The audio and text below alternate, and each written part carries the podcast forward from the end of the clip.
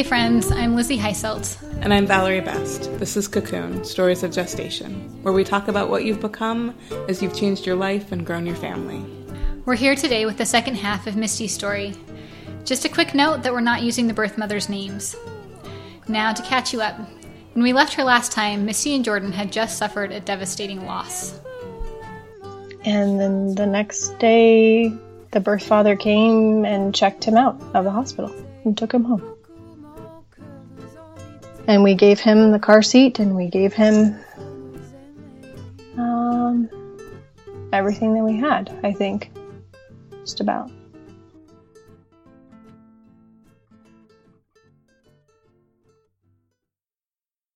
So then we went, so we went to my parents' house and I bawled and cried very much for about for about the whole night. And then after that, we dusted ourselves off and went back home to our empty house and to a place where we thought we were going to have a baby.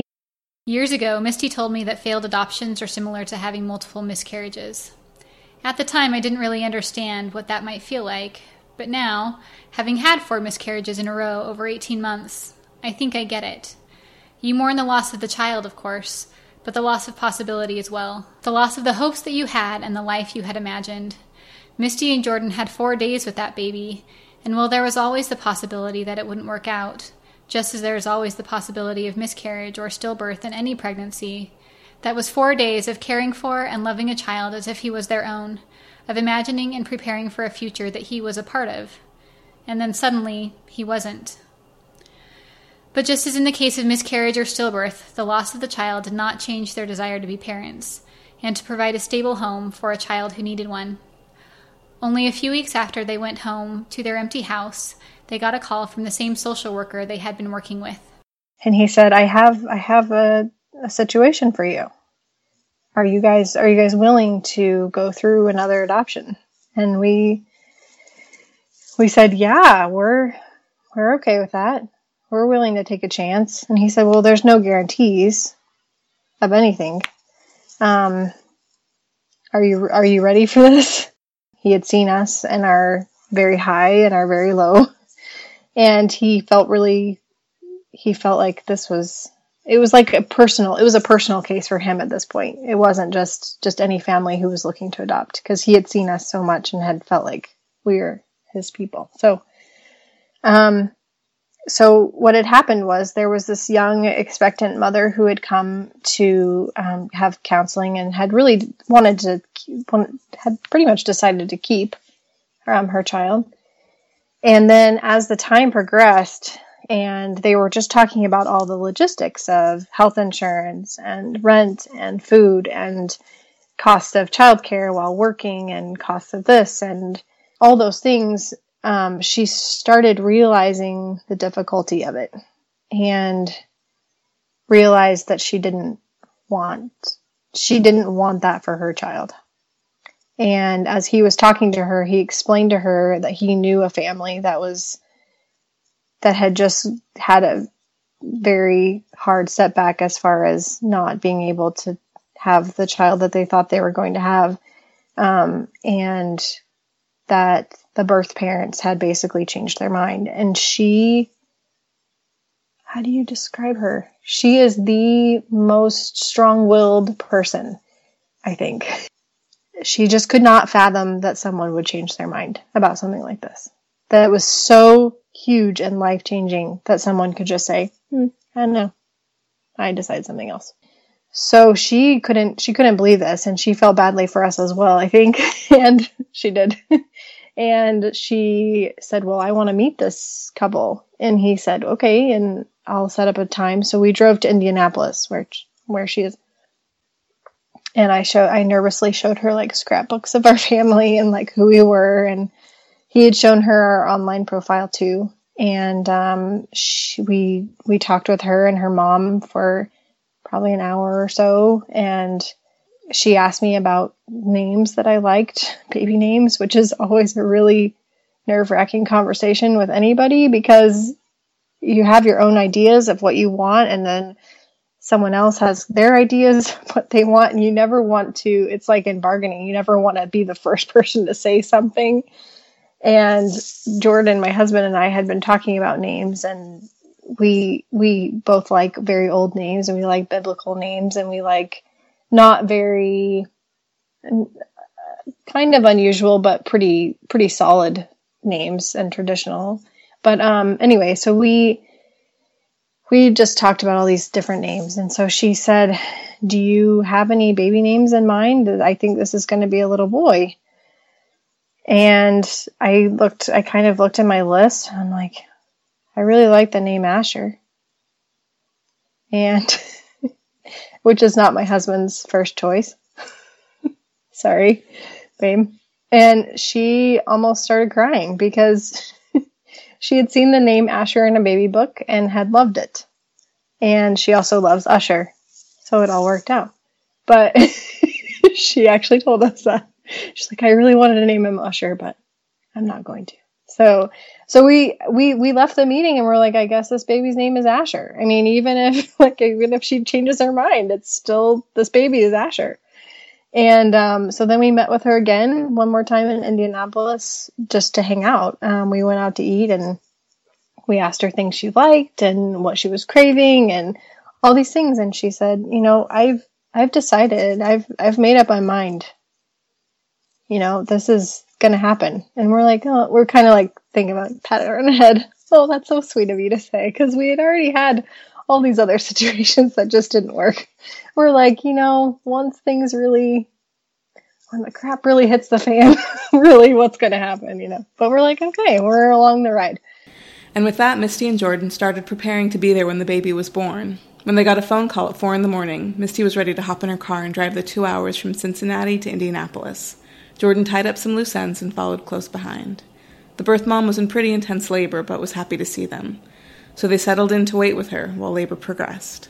We were watching like Talladega Nights or something. It was some really crass but hilarious show. I can't remember, but we were all laughing really hard, and she's having these contractions. We were just laughing with us. And um, we were, we watched Everybody Loves Raymond. Like all these different shows came on, and she was just we were just talking and cracking up like we were like we'd known each other for years.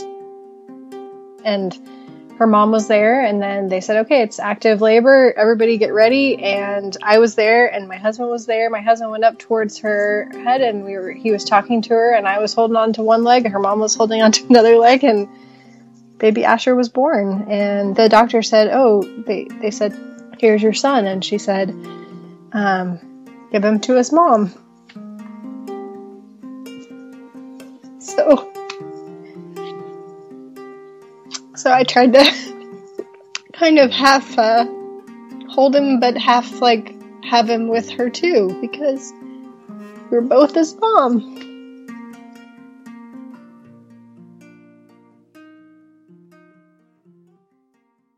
Everything went as almost as smoothly as possible with her. She was she was completely a rock. She she said I've made up my mind. This is what I'm doing. It is hard and it will probably kill me, but I'm going to do it because I promised you I will do it. And it is amazing because that is a very hard decision and she she just kept going. And I I heard her. I heard her cry when they had the paperwork come in.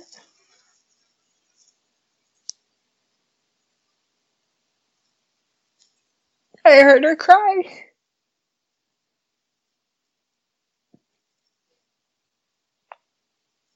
So I know it wasn't easy.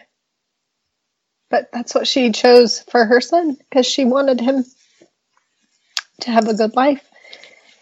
And we have been, so we've, um, so we've been in con- close contact with her ever since. We've, we, uh, ever since he was born, it's been, we, we would drive up to Indianapolis to see her. We would, I would send her letters and I would send her photos and um, this was before Facebook, so we we um we she called us all the time. So we but we stayed in touch and we still we still t- stay in touch. She actually visits us every year and we sometimes we go to Indianapolis and sometimes she flies here, but we see her all the time. And now we have Facebook so we can I have a private Facebook page for her and the other birth moms to kind of see pictures of the kids and what they're doing. Asher's adoption wasn't finalized for another nine months after he was born. His birth father looked like he might claim paternity and the child, but his three months lapsed without him following through. And during that time, the birth mom stayed committed to her decision, as hard as it may have been for her.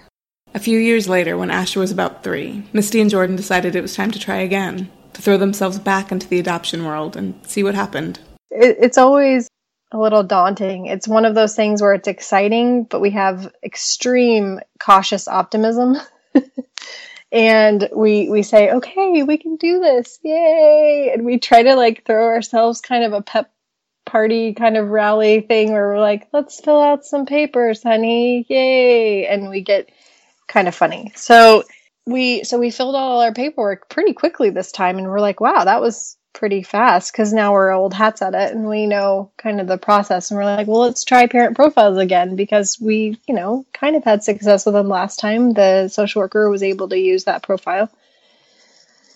So we started getting there were a lot of scammers. There's there were a lot of scammers the first time too. People emotionally scamming people trying to get draw you into just their life and their story and they want they want you to pity them and it's not people who are expecting but they want you to think they are or they want your money. They'll say oh i just really need rent this month and if somebody could help me then i would be able to have better nutritious food for my baby and all that stuff.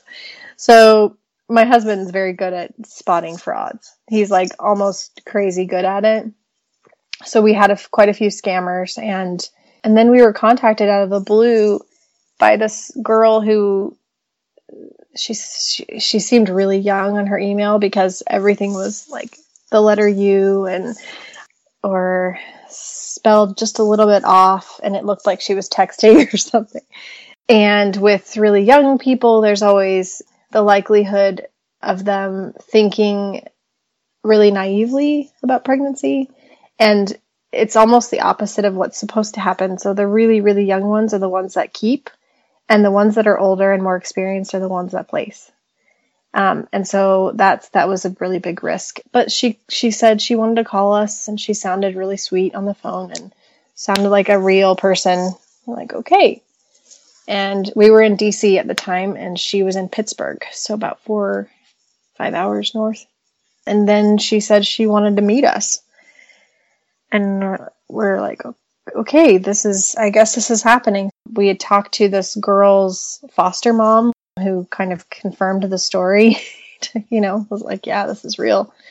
And she, um, she said, yeah, and she's really looking forward to meeting you. And I think this is a good situation. I've, I've wanted to kind of help her in this direction because she needs to place, basically. She was 14 and so we uh so we got to meet her. She looked like she was 18 but she was definitely younger. And we she was really really great. She was shy but she was amazingly she seemed like she had a lot of things on her mind. That's an understatement but I, I guess what i'm saying is she had a lot of things going for her. She's very smart. She's very um she seemed wise, even though obviously the situation wasn't wasn't a good situation. But she seemed like she understood and that she wanted to make good decisions in her future. All those things. She loved Asher. They were hanging out. He was really funny. So we we thought, okay, this is this seems good. You know, always a little you know nervous about it because you don't know how much you want to invest in this situation because at any given second, it, it could completely turn on its head. And while things looked good, they were careful to protect themselves from being too optimistic or getting too connected to the idea that they would be raising this baby. We don't say, oh, it's our baby. We say, oh, they're expecting and we're going to go to the hospital because they are expecting and they're our friend and they're going to have this baby. And we didn't really tell Asher a lot. I think we just said, our friend is having a baby and we're going to go up to the hospital when she has baby and we're going to see her baby. Just like when Asher was born, they got a call at 3 or 4 in the morning that the baby was coming and that they needed to get to Pittsburgh as quickly as they could. It wasn't until they got to the hospital that they realized they didn't have anyone to watch Asher while they were there. So they took him out in the hall. The birth mom decided she didn't want anyone in the room anyway, but a little later she changed her mind. The birth mother's foster mom came out and volunteered to watch Asher for them so they could be there to see baby Josie be born. We were all in the room with her. We we were all together. We brought Asher in and she said, "Come meet come meet little baby." So we all held the baby and our friend was very quiet, very very quiet about everything. Did that make you nervous? Yeah, I think I think it made me a little nervous, but I I knew I, I I knew I know now that I really don't have any control over any of these situations. So I kind of just I think I just get to a point where I'm like, you know, it's whatever is going to happen is going to happen. I might as well be as graceful and as kind as I possibly can in any given situation because I have no control. Um, this could be my child. It could not be, and I'll be completely heartbroken if it's not. But you know what? It's not my child at this point. They spent the next few days in the hospital with the birth mom and baby Josie, being kind and supportive and winning over the nurses who, even in a situation like this, where such a young girl is having a baby, can be very protective of the birth mom and very skeptical of adoptive parents. I think that they were pretty nice. I think at one point they they realized who we were and they they could feel they could feel the relationship between us that we weren't we weren't solely interested in her for her body. we weren't solely interested in her because of her child. We were interested in her because she was a person and we were interested in her. So that sounds like dating again. Josie's adoption went pretty smoothly, but there's always a lot of emotions involved on both sides of the situation. The whole signing of paperwork and it was very hard. And I and I remember I remember going in and seeing her after and she was very upset. She was very she was very sad about everything and it's it's just it's just a hard it's a hard thing because you feel so happy that you have a child but at the same time you feel so bad because you're taking a child away from someone. And I've told my husband this but I feel so mad sometimes because in order for me to have joy someone else has to be completely heartbroken almost to almost to the point of not even wanting to go on anymore and that just makes me mad because it's just not fair. I mean, my my joy is always tainted, always. It with these kids, it always is. I'm always, and I think I feel I feel too much for people, but but that's just how I am, and I'm okay with it now. But I, it's just never, it's never a clear cut. Yay, you have a baby. It's never, it's never like this joyous. It's always bittersweet always because I think of this family that doesn't doesn't get this kid. I do.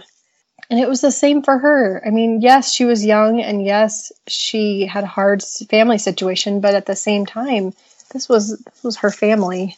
This was her child. And she very well could have she could have chosen to do whatever she wanted. So um so she did place and we were really glad. There was a little bit of grumbling from the birth father's parents, who could have stepped in and said they wanted to raise their grandchild. The birth father, who was 19, couldn't claim paternity without incriminating himself for statutory rape. Meanwhile, the birth mom had more or less disappeared. She'd run away and was living with her mom, but before too long was back in contact with Misty and Jordan. And she started writing to us and basically saying, right after you all left, I started the I tried to start tried to start the process of getting the baby back. She said, I have to be completely honest with you. This is what I did. And I also approached the birth father and told him that it was, it was, it, my time was up, but his wasn't. And so she said, but I had to be, I had to kind of come to reality and realize that this was the best option for her. And I have that letter and I'm going to frame it. No, I'm not going to frame it, but I'm going to keep it forever because I want my daughter to know. I want her to know that it wasn't an easy decision. She she was wanted and she was loved and they, they were going to fight for her. But then they realized that this was a good situation for her to be in and that this is where she was supposed to be. It's been about 4 years now and Misty is still in touch with Josie's birth mom. She's good. She is now aged out of foster care. She has a boyfriend I think she's living with. She works a lot and she she seems much, much older than she is because she's experienced a lot. With her with her family, she's experienced a lot. With being in foster care, I think she's experienced a lot. With the adoption, I think that's aged her. I think that she I think that she's much, much older in soul than she is in body. But yes, so now we have Facebook and we post photos all the time and we've we've talked with her and we're actually on good terms with her birth father as well. Um, after everything was finalized, he actually he actually skyped with us. One of the first times we had even made contact with him, he wanted to Skype with us, and we're like, oh, okay. And he was really really nice and very just seemed very kind and very open to talking to us and has since told us that he's glad that we adopted. So so it's good. But it's hard. Your yeah. family keeps growing, but I yes. mean not just with children. I mean you have all these yeah, other people right. who are Yes. who are very yeah. much a part of your life and their lives and Yeah it's and yeah i feel like i i feel like we are my my husband and i are very much people collectors like we we just love people so no matter where we go we end up having more people we just absorb them and they become our family I thought that after the drama and anxiety of their first two adoptions, maybe their third adoption was the charm.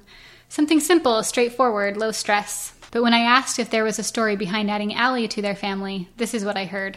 your safety belt. Did you catch that? That was Jordan from off mic saying, Buckle your safety belt. Misty took it from there. Oh, buckle your safety belt. That's right. okay, so this one has by far been the most difficult. Um, I'll just preface it by saying that. So, again, we decided to go with parent profiles because, hey, we'd had success before. We might as well go with what works. We started getting scammers. We're like, hey, this is all all old news. This is great. We we know how to do this. we had some really good scammers. No, they weren't good. They were just funny. and people who people would say, "Oh, I I'm actually from Alabama, but I just happen to be in your neck of the woods. Why don't you come and see me?" "Oh, I'm having contractions." "Oh, I'm in the hospital." I'm like, "Really?" so, anyway, we um we did get a contact pretty quickly from a lady who was in Winchester, so just like an hour west of us.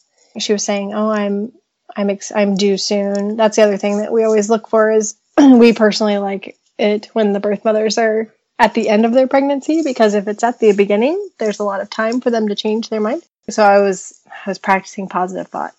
We needed somebody who was within Virginia because we have friends who are lawyers who could potentially do law some of the law stuff for free. if it was inside Virginia. If it wasn't, we had to find a lawyer somewhere else.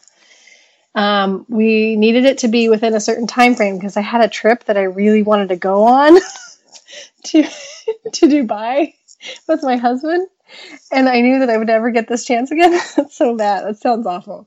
So, but it's true. and but I was really willing to stay home. I was like, I think I might need to stay home for this one. um, um, and we didn't care sex, nationality, you know, all these all these stipulations that people put on. We're like, no, come on, no, we don't care. So um, we got contacted by this person who was in Winchester. She said, "Oh, I have some appointments. Why don't you come to them with me?" Which is always a great sign because that means they're willing and open to like talking to you in front of their doctor, which is not always what people want to do, but she did. So we, my mom was in town, which was great. So she watched the other two kids while we went to Winchester. And um, we went to an ultrasound appointment, and I think she was going to do a blood sugar, the blood sugar, glucose, whatever. And but she had brushed her teeth and chewed gum, so she couldn't do that one that day. she was really mad. Um, she was just this really funny, really, really funny, open, talkative lady she was older than us. She was like 35. That's the other thing. We're like, great. She's older than us. She knows the deal. Like, she knows what this is like. Um, and she mentioned that she had some other children who were living with their father and that they were divorced. And so we're like, okay, she knows, she kind of knows this whole, you know, parenting gig and the pain of childbirth and the influx of hormones, all that stuff. So we went to the ultrasound appointment and I had this really I had had I had had this really strong feeling previously that this was going to be a girl. She was positive this was going to be a boy. The ultrasound hadn't confirmed either way. So she we went into the ultrasound appointment and lo and behold it was a girl. And um, I just had this feeling in my mind that said, "This is your girl."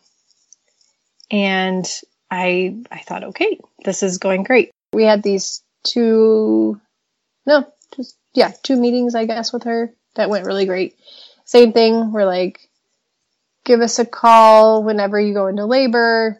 Um, let us know how things go, how you if you change your mind, those things. You know, we we've done this before, so let you know, talk to us, be open with us we my husband got a really cryptic email uh, text one night after we had talked to her a few times we'd started thinking that something was a little weird.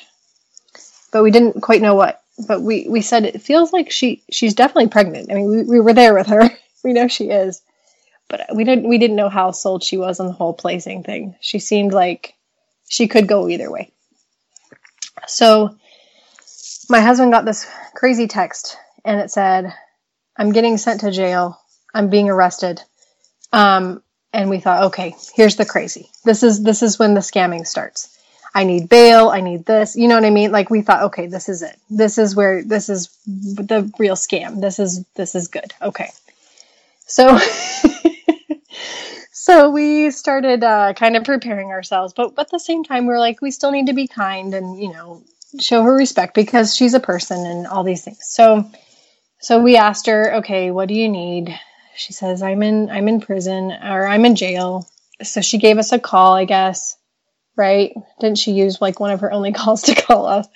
She called us and she said okay you need to set up the phone system so that i can call you. So we did. We put money on the books. And then um, she said oh my glucose is you know my levels are all crazy. I need some test test strips. Um, so if you can give the jail a few, you know, dollars or whatever, they'll be able to get my test strips. We say, okay, that's fine. That seems like a legitimate request.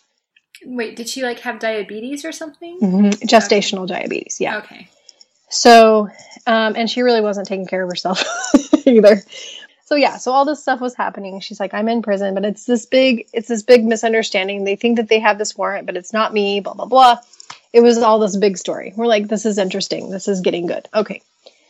So we so we had a family cruise that we were we were I was hesitant about going, but I just got this feeling that was like it's going to be okay. We should go.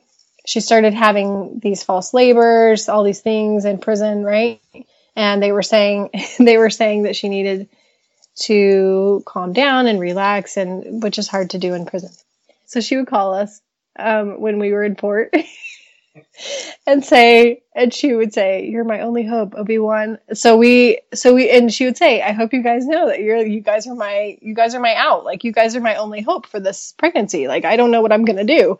You guys have to like please do not be away when i have this baby. Like you have to be here. We're like okay okay. So we got back home and then came time for my trip to dubai with my husband and i really wanted to go.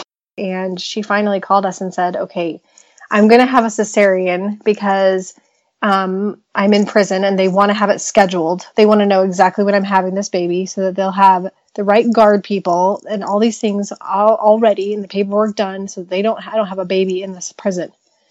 And we say, okay, well, I understand. That's crazy. She's like, but they won't tell me the date. You call and you find out the date. The reason they wouldn't tell her the date is they don't want her to plan some kind of escape. So Hmm. So it's like a surprise. yes. In the meantime, we were getting calls from the birth father, even in Dubai. So he was saying, This lady is crazy. She's going to try to take you for everything you have. I, I don't care anything about this baby. Like basically saying, he basically said, do what you want to do, but she is going to scam you. That's basically what he told us. So we said, okay, thank you for telling us.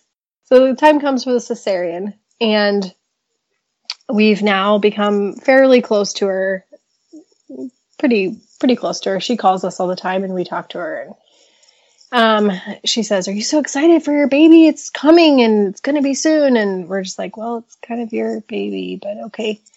So we um so we went to the hospital. I was with her in the cesarean room. Um i was holding her hand because she was really nervous. She'd never had a cesarean before. She's I, we later found out she had she had had three different she'd had three other children and had lost custody of all of them. and um, she she was very um, just overwhelmed with the birth of this baby. And the baby was great. She was healthy. She was fine. We went to the uh, maternity ward, and the nurses actually gave us a room right beside hers so that we could take care of the baby too, you know. So she breastfed some, we bottle fed some. Everything was going pretty well. We could tell she was getting very, very distraught, very sad. And she had gotten a temporary furlough, just a temporary leave so that she wouldn't have to have guards in her room all the time. She had to report into the jail every day and she could never leave the premises of the hospital. So, um, so because of that, we were able to be with her. We were talking to her. We'd go and get her stuff. We would, her new boyfriend came. He was with her. we all took care of the baby. We took turns being with her at night. Um, and then come time for discharge, and she was just in a lot of pain. She was saying, you know, I, I just hurt so badly from the incisions, but I also hurt so badly for this situation. Um, I can't, I can't do it. And they called in a social worker and they called in a counselor. The counselor talked with her and asked to talk with her in private, and we said that's fine. So we went to our room and she was with her. And then the counselor said, You guys come on back in. She has something to tell you. And she just started saying, I, I can't place. I'm I'm placing the child with some of my friends. They can come and pick the baby up. Um, and I I I couldn't physically be in the room anymore. I just started sobbing, so I left. I, I just said no, and I just was pushing things out of my way. Um, and so my husband stayed um, and talked with her and just said, you know, the reason why we're here is to adopt. If if you you know if you had any question in your mind of what our you know of what our intentions were, I'll tell you that this little baby should be in our family. And your your friends are, are good people and they're nice, but they're not a family, a family forever. You know, they're they're people that would take care of her until you're finished with prison or finished with jail in the next few months or the next year or whatever it is. And so the, the, the counselor said, well, she has that right. And we said, yeah, we understand that. So we, we left to our room to just be distraught and be completely shaken. I, I, there was nothing, there was, there was no, there was no consolation. There, there was no any, there, there was nothing good. It was, it was just all sad because it, it was a bad situation for her. It was a bad situation for us. Everything was bad. The uh, well, then the the counselor came in and asked us. Jordan had talked with her, and he and and the counselor had said, "Would you be open to foster care? Would you be open to fostering this baby until everything is resolved?" And at that point, I said yes because we we would rather be with her and make sure she is safe for as long as we can if if that means you know no parent has any guarantee we think that we do but we don't. We have no guarantee of anything. So um so we said okay we'll foster her for a week three months whatever whatever we need to do because she's ours and we will take care of her as long as we can. And um, and the the counselor said okay. She went and told birth mother, and then as we were talking to birth mother, she says she felt really badly. She felt really sorry for me, and that she wasn't trying to hurt us. And we said we understood. We knew she wasn't just trying to pull one over on us. Um, it was a real situation. It was real now, and it was time for her to leave the hospital and go back to jail, and that's not fun. And in came the social worker for the hospital, and she um, actually she came in when just my husband and I were in our room. We were separated from birth mother at the time. She was trying to get ready to leave, and the social worker came in and she said, "It's over." She said, I, I can't have her in my hospital causing commotion anymore. She's she's leaving. I've called the I've called the jail and they're coming for her now. Because it was it was assumed that they were going to come in the evening to give her as much time as possible with the baby. She had already stayed three days past what they had expected. And the ner- the social worker said, "I'm tired of this person. I'm I'm tired of her. She's she had she had caused quite a bit of confusion and delay." to quote Thomas the Tank Engine. So, um, she so we just were completely dumbfounded and she said, I'm calling the jail. They're coming to pick her up. And I, she said, and I will tell her she has two options. The baby either goes with you or the baby goes to Child Protective Services. She cannot choose and determine who this child goes to unless it is someone who has an active home study. Because if I am, if I am releasing them from the hospital, it has to be in a safe environment. I cannot just release to any person. And we wanted to kiss her feet. I really, I seriously wanted to wash her feet with my tears. Like I, I was so amazed at her insight and foresight, everything. I, I, and also there was another social worker who had had birth mother fill out the discharge papers two days in advance. How, how did they think to do that? I have no idea, but they did. And I seriously want to kiss them. And so, so then we were just like, yes, yes, of course. And then, but then there was the issue of relinquishment of her rights. When was she going to do that? She doesn't want to do that. So, so the, they, they, they told us we could say our goodbyes. So we went in to her room and told her goodbye and she was sobbing. We were all sobbing. Her mom was there. The baby, we were all holding the baby and sobbing together. And then they would say, Oh, the, the transport's not ready and then they would come in and they'd say, "Okay, get your things, your your belongings ready. The the the jail is ready for you now." And we'd all cry and sob, and then they'd say, "Oh, transport's not ready."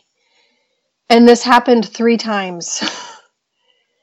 and then finally they came and they put her in a wheelchair and handcuffed her to the wheelchair and took her to jail. And we had partial custody of this little baby. She handed the baby over to us and said, I'm very sorry. And she said, I am giving you to your parents and a brother and sister who love you. That's what she said to the baby. I'm so confused. Yes. Okay, so am I. So then we got a phone call from the jail. She was sobbing uncontrollably and said, I'm so sorry for what I've done to you. When can I sign the papers? I'm done. And we said, okay, that's great. Then we got another phone call in a few days that said, I'm actually going to get her back and I'm calling a lawyer and you can't stop me. Oh Did you tell her like we haven't tried to stop you? Yes, yeah. Oh yeah. We she we've now realized after now now it's been a year um that she's very unstable. Um and I knew that before, but I didn't understand the magnitude of her ability to have this facade of someone who has it together um, because it is extremely divisive. it's extremely, extremely confusing. Yeah, like super deceptive. She's extremely great at manipulation. Mm-hmm. Extremely. Although, you know, you have to admit that her ex boyfriend did try to warn you. Yes, he did try to warn us, and he's back in prison as well. So, so there you go. So there you go. But long story short, we we had this huge disagreement because she said that she wanted to mandate that we come and visit her every month um, or every you know every this or do this every mother's day every birthday and every christmas. She wanted to see the baby every this and we had to send at least 50 pictures a month and we had to at least accept every phone call and at least and we said no we can't do all these things. This is going to be our child. This is not this is not a shared custody situation. So we never agreed to an to an assigned contract, a contact contract, and um, but she feels very much that that she was conned, that she was completely swindled out of her child. So she did sign. She did papers. sign, but it was extremely. It was after it was after three months of her going back and forth on the phone with us, and we ended up hiring a lawyer for her because that's what you're supposed to do in these situations. You're supposed to show good faith and provide them with counsel, legal counsel, um, even if they decide not to. But this one was specifically hired to counsel her, you know, through the adoption process. And so she signed. The adoption is technically finalized, and the birth mom is in prison, but is obviously still a part of their lives, just like the other birth mothers. Well, maybe not just like the other birth mothers. Allie's birth mom is very difficult to deal with, and although they don't have a contact contract with her, Misty and Jordan have been there for her a lot.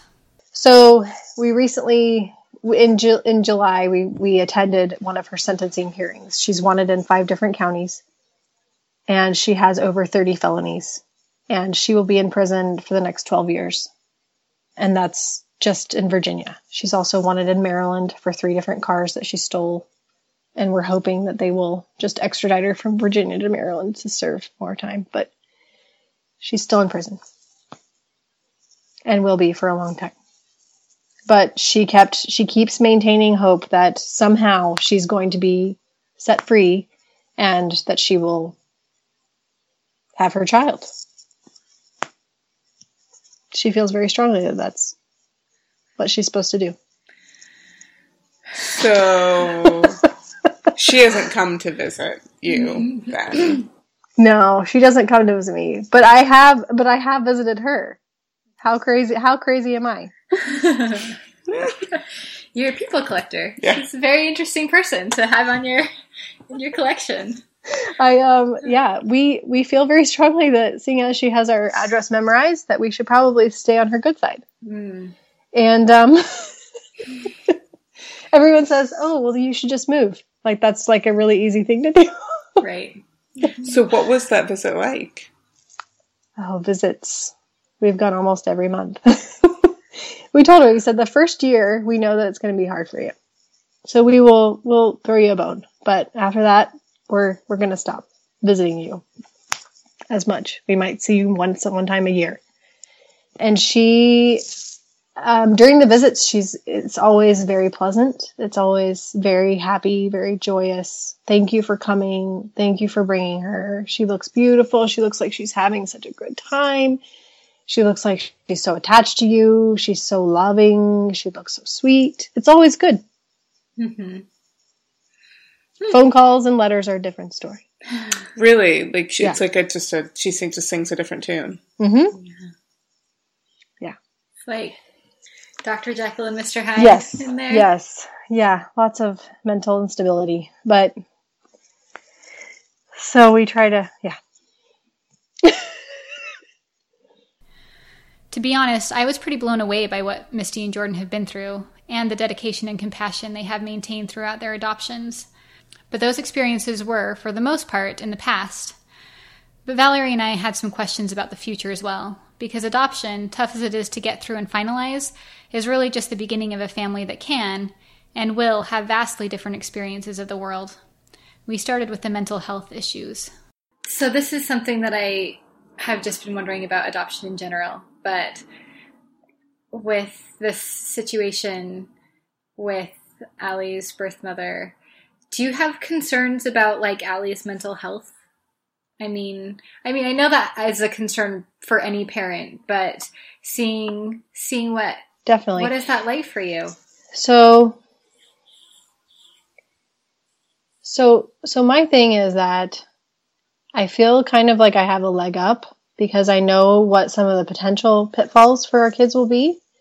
Um, that's why I love open adoption, even though it's been very hard, obviously. um, it's no, it's never been easy. It's, it's beautiful and ugly all at the same time.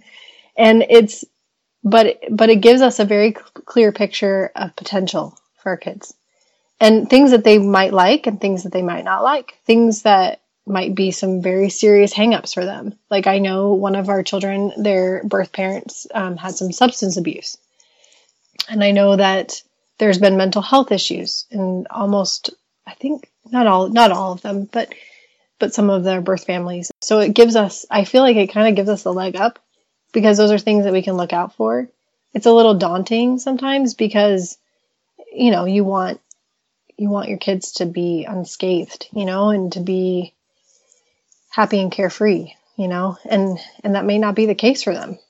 There are the hidden issues of biology, the mental health problems that may or may not surface. But for Misty's family, there's also the race issue. All three of her children are biracial white mothers, black fathers. Now, when they are young, it can just be uncomfortable at times, like when she's walking through DC with her husband and children, and people give them looks because their children obviously don't match them. When she's alone with her kids, people are left to assume that her husband's black, but when they are all together, it can be jarring for people to realize that these kids are adopted. But as time goes on, there's the potential that the race issue will evolve from being uncomfortable to dangerous. Let me ask you something. I just read this article about how the study was done about how um, like white parents talk to their children like 70 like 75% of parent, white parents don't talk to their children about race did you read this article yes um, yeah. but like um, you know parents of children like you know black children they talk to their children because well for one to instill like cultural pride and then for 2 mm-hmm. is kind of a, a preventative measure against mm-hmm. prejudice. Is that something that you are sort of consciously thinking about and doing? Yes. Yes. Yes.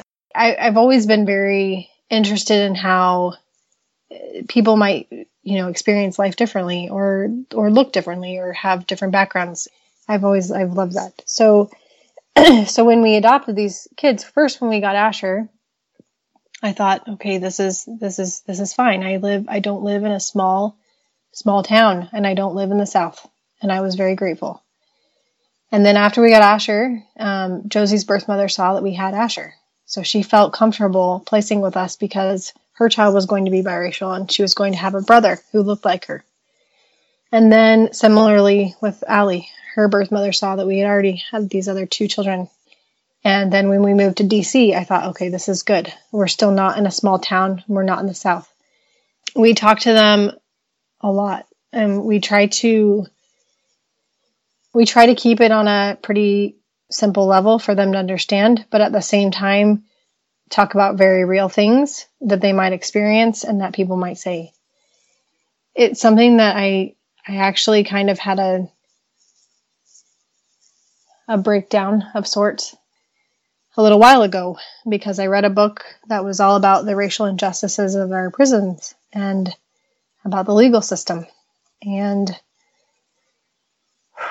and my son is a very um,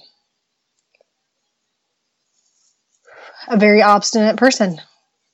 And he's a very tall, he's going to be very tall. They're, they're thinking about six eight. Um, he's a very tall black man. He will be.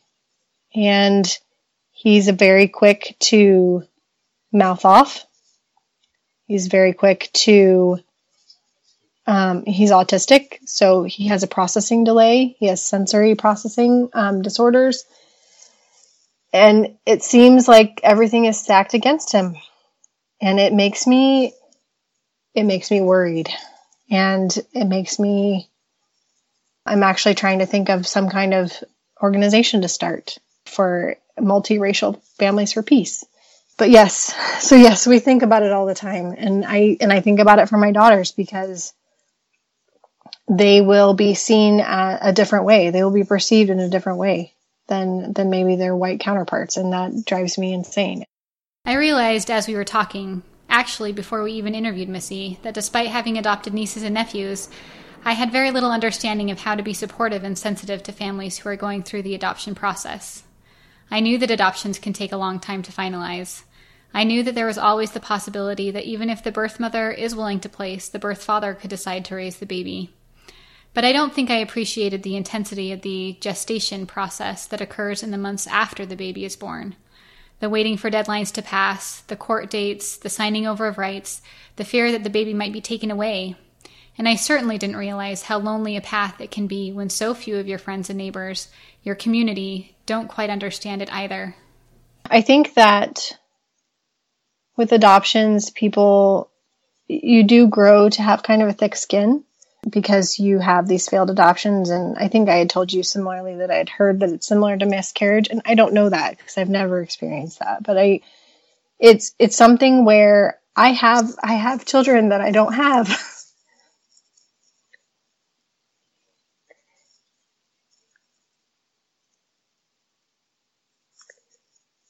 but they're but they're somewhere they're with somebody else and that's hard um, I think I think that with adoption in general, I think that people can just be supportive by by realizing that it's not um, people.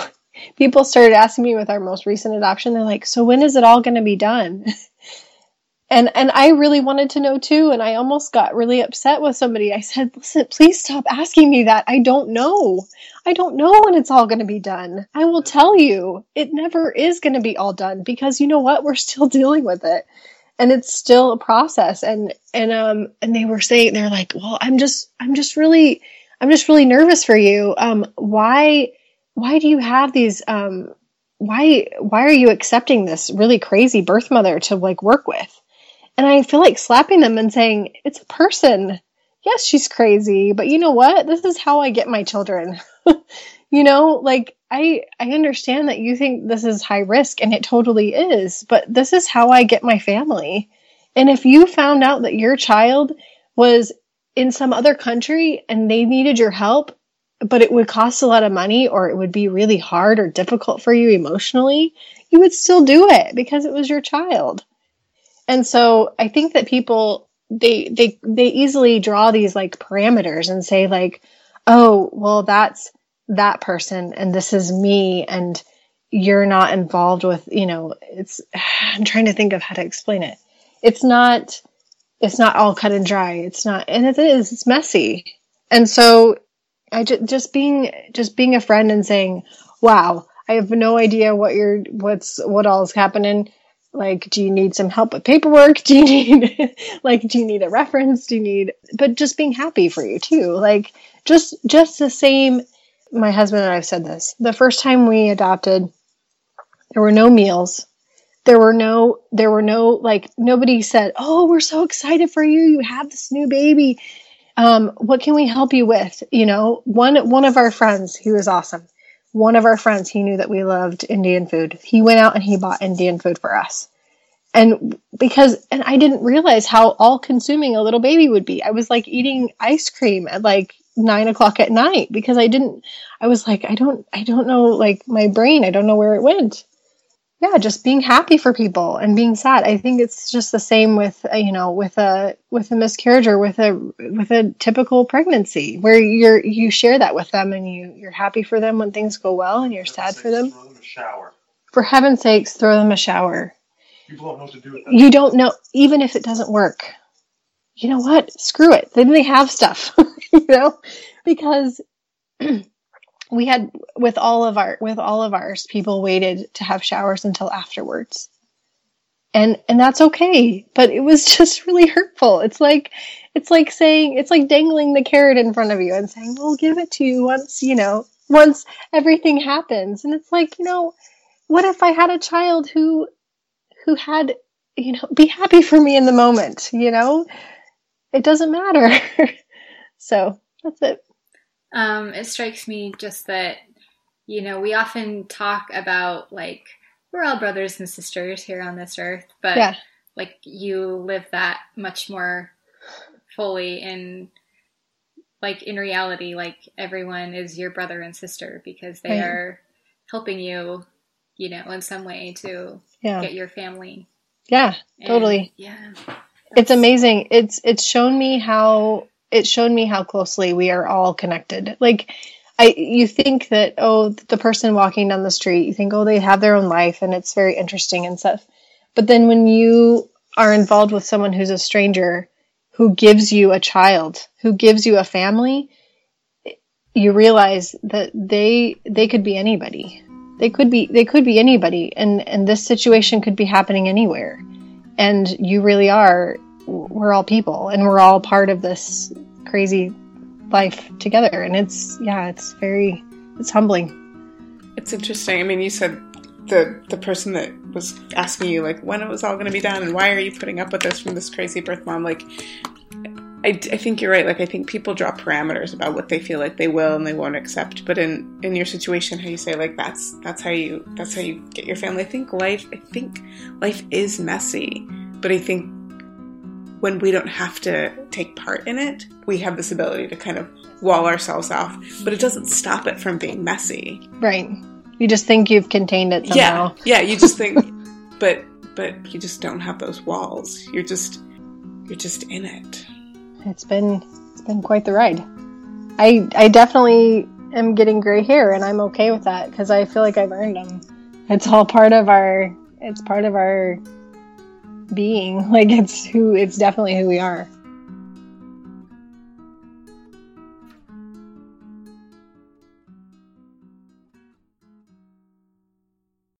Who they are is graceful, kind, worried, funny, normal, extraordinary, resilient wonders. In short, they're parents. Thanks, Misty, for sharing your story. And thanks to Ryan Barnhart for making this podcast possible for the past four months. This is his last episode with us, and we wish him well with his new endeavors. We couldn't have launched without his generous donation of time and talent, and we're going to miss him terribly. And thanks to Ben Howell and Ellen Barnhart for the music. And thanks to Micah, who grows 75% of all the Christmas trees purchased in the US. Cocoon will be taking a short winter break for the month of January as we develop stories and gather content. Lizzie has a new project beginning in March that we're anticipating being pretty engrossing. It's a tiny baby boy that she's promised to name Han Solo Heiselt, and we're all pretty excited about it. So stay with us as we change things up, adapt, and move forward. We'll also be developing additional content, like essays to be published on our website, that will keep us talking and thinking and sharing our stories. And now, thank you for listening. Please join our community on Facebook, follow us on Instagram, and or leave us a review on iTunes. bye